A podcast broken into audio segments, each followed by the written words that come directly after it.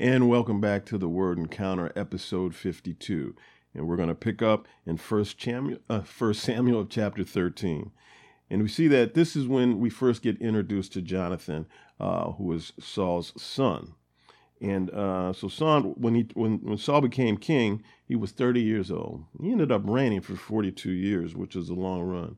But in verse 3, it says, Jonathan attacked the Philistine garrison that was in uh, Geba and the Philistines heard about it. And so Jonathan had made an attack, and the Philistines heard about it, and uh, and so they amassed their armies, you know, against the Israelites. And then in verse six it says, the men of Israel saw that they were in trouble because their troops were in a difficult situation. They had hidden caves in thickets among rocks and in the holes in cisterns. And so uh, the, the Philistines had amassed a, a, massive army against the Israelites. And, uh, and so the Israelites were afraid, so they started hiding. It says in verse 7 Saul, however, was still at Gilgal, and all his troops were gripped with fear. He waited seven days for the appointed time that Samuel had set, but Samuel didn't come to Gilgal, and the troops were deserting him. And so, you know, Saul was waiting for Gilgal for Samuel to come at Gilgal, and he didn't came. He did not come by the time they had set. Apparently, they set a time, and his troops were deserting him. And so, in verse nine, it says, "So Saul uh, said, Bring me the burnt offering and the fellowship offerings." Then he offered the burnt offerings. So remember, Saul is not a priest. Only priests can make offerings to the Lord.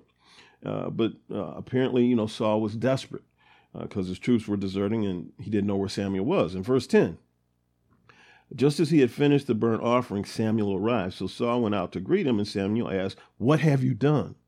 Saul answered, When I saw that the troops were deserting me, and you didn't come within the appointed days, and the Philistines were gathering at Michmash, in verse 12, I thought, The Philistines will now descend on me at Gilgal, and I haven't sought the Lord's favor, so I forced myself to offer the burnt offering. Now, to me, that sounds kind of reasonable. Uh, Samuel, you didn't show up when you said you were going to show up. My troops were deserting me. I was desperate, so I made an offering to the Lord. In verse 13, Samuel said to Saul, You have been foolish. You have not kept the command of the Lord your God gave you. Uh, it was at this time the Lord would have permanently established established your reign over Israel. So Samuel's telling them, You blew it because what was going to happen is you were going to be permanently made king. Verse 14, but now your reign will not endure. The Lord has found a man better, uh, has found a man after his own heart, and the Lord has appointed him as ruler over his people because you have not done what the Lord has commanded. And so Samuel told him, Hey, you could have been permanently king, your family, your lineage, but no, the Lord has found some someone better, um, a man after his own heart, because you did not obey. And so we drop down to verse or to chapter 14. And it says, Now a Philistine garrison took control at the pass at Michmash. What came, uh, uh, excuse me, that same day, Saul's son Jonathan said to the attendant who was carrying his weapons, Come on, let's cross over to the Philistine garrison on the other side. However, he did not tell his father. And so Jonathan, as we're going to find out, he's kind of an impulsive dude, right? I mean, he goes, he has supreme confidence in the Lord. He's going to go. He didn't tell his father. He says, come on, there's a garrison. Let's, let's cross the other side. Let's get these jokers. And so this is what Jonathan is, is thinking. And so uh, in verse 6, he says, Jonathan said uh, to his attendant, who carried his weapons, come on, let's cross over to the garrison of these uncircumcised men, right? He's insulting them. These are just uncircumcised Philistines. We're going to go get them. Perhaps the Lord will help us. Nothing can keep the Lord from saving, whether by many or by few. So this is some insight into Jonathan's uh, into Jonathan's confidence of the Lord. He's saying nothing to keep, can keep the Lord from saving, whether by many or by few. If we have one man or a hundred thousand men, it doesn't matter. And so this is his confidence. And so in verse 8, uh, it says, We'll cross over to the men and then let them see us. If they say, Wait until we reach you, then we will stay where we are and not go up to them. And so, in other words, if if uh, they're going to let the Philistines see them, and if they the Philistines say, "Wait, you know, we're coming for you," and he says, then we're going to stay. Verse ten. But if they say, "Come on up," then we'll go up because the Lord has handed them over to us. And so, if the Philistines say, Come up, you jokers, you know, then uh, from Jonathan's perspective, that is a sign that the Lord is with them. And so, in verse, verse 11, they let themselves be seen by the Philistine garrison, and the Philistines said, Look, the Hebrews are coming out of the holes where they've been hiding. The men of the garrison called to Jonathan and his armor bearer, Come on up, and we'll teach you a lesson, they said. So again, this is a sign. Yep, the Lord has given me these guys because they said, Come on up. And so in verse 13, Jonathan climbed up uh, using his hands and feet, and his armor bearer behind him. Jonathan cut them down, and his armor bearer followed and finished them off. And so apparently Jonathan, you know, severely injured them, and then the armor bearer came through and, and killed them. In verse 14, in that first assault, Jonathan and his armor bearer struck down about 20 men in half an acre. Wow. So they went through just knocking dudes out, right? Taking them out of the scene. And because of this, in verse uh, 15, we see terror spread through the Philistine camp and the open fields to all the troops. And so all the Philistine army heard about this and they got terrified, right? And so confusion started to descend upon the camp. They started fighting each other. You know, it's like they were in panic mode. And uh, that Saul and the other Israelites heard about this. And so they started coming out of their hiding places and started attacking the Philistines. And as they were attacking and defeating them, more Israelite soldiers were hearing about this from other parts of the land. And they started to come out and attack the Philistines, right? So it kind of reminds me of the movie, uh, The Field of Dreams one of the lines is, if you build it, they will come. And so Jonathan went in, he started building uh, uh, the momentum of the attack against the Philistines. And then the, the, the, the, other troops heard about it and they start coming and joining the party, if you will. And they defeated them.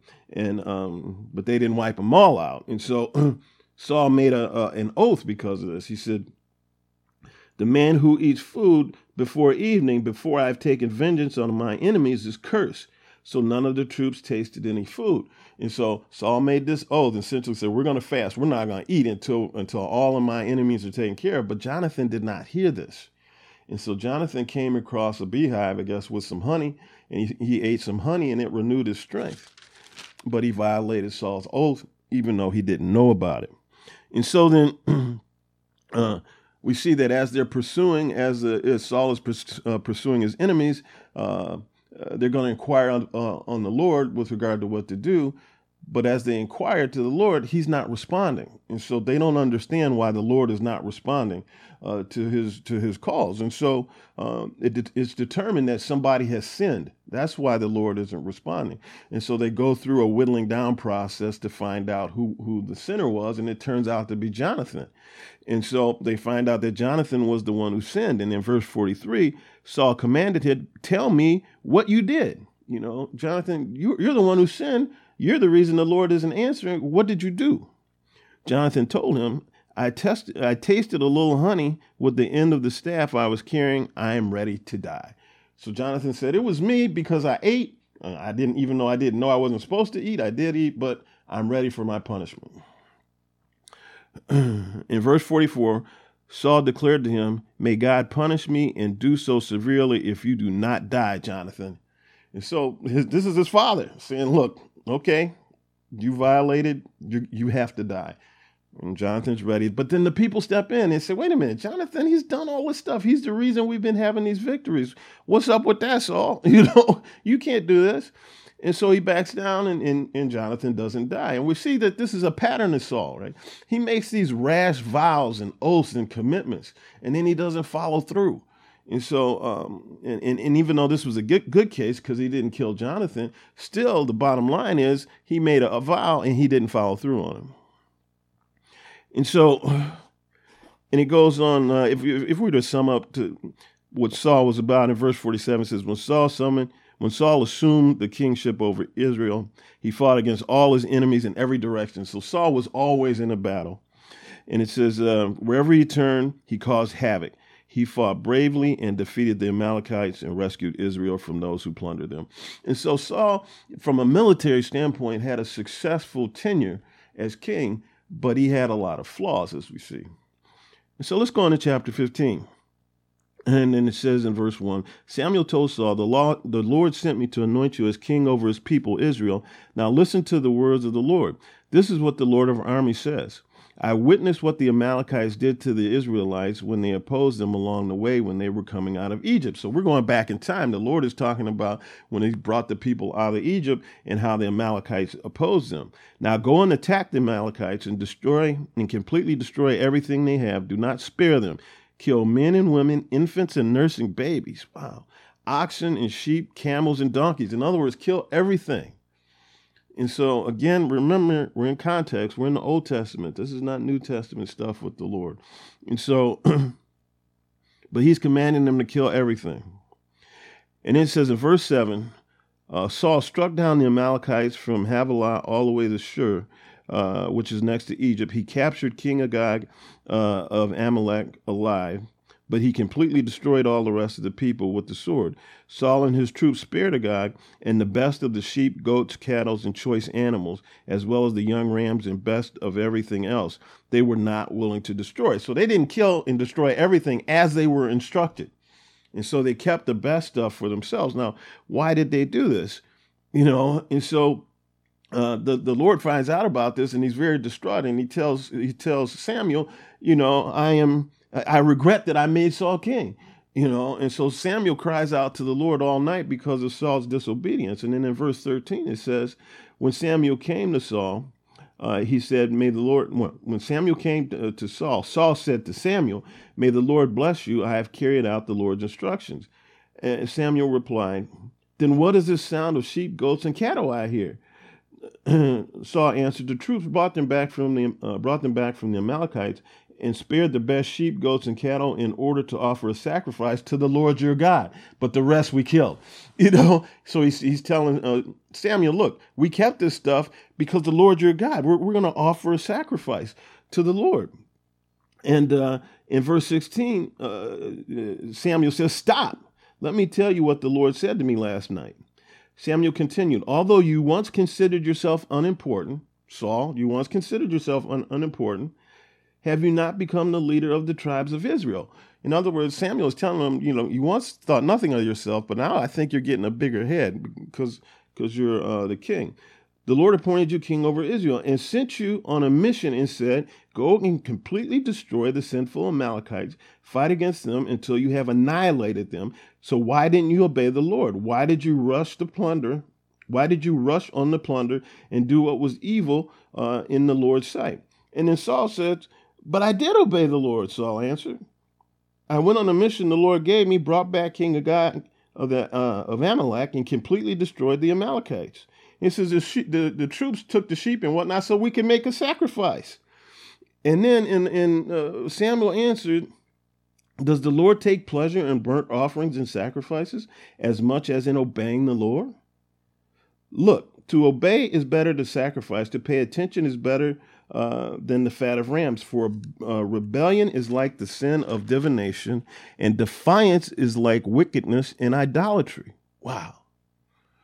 Because you have rejected the word of the Lord, he has rejected you as king. In verse 24, Saul answered Samuel, I have sinned. I have transgressed the Lord's command and your words because I was afraid of the people and obeyed them. So now Saul is confessing, look, it wasn't because we wanted to make sacrifices to the Lord, it's because I was afraid to tell the people they couldn't take the best of the livestock. That's the real reason. And so in verse 28, Samuel said to them, The Lord has torn the kingship of Israel away from you today and has given it to your neighbor who is better than you. Furthermore, the Eternal One of Israel does not lie or change his mind, for he is not a man who changes his mind. And so you can't do anything to change this. This is the way it is, Saul. In verse 32, Samuel said, Bring me King Agag of Amalek. And so they brought him the king out. And Samuel told him, As your sword has made women childless, so your mother will be childless among women. Then he hacked Agag to pieces before the Lord at Gilgal. So Samuel, the, the priest, kills the king you know, and that's interesting. And so we go to verse uh, 35, and it says, uh, 34 Samuel went to, to Ramah, and Saul went up to his home in Gibeah of Saul. And verse 35 even to the day of his death, Samuel never saw Saul again. Samuel mourned for Saul, and the Lord regretted he had made Saul king over Israel. So we see that, um, You know, Saul had had many attributes, but he had some some hiccups that just got in his way of fully fulfilling what the Lord had intended for him. And with that, we will hit chapter 16 tomorrow. Bye bye.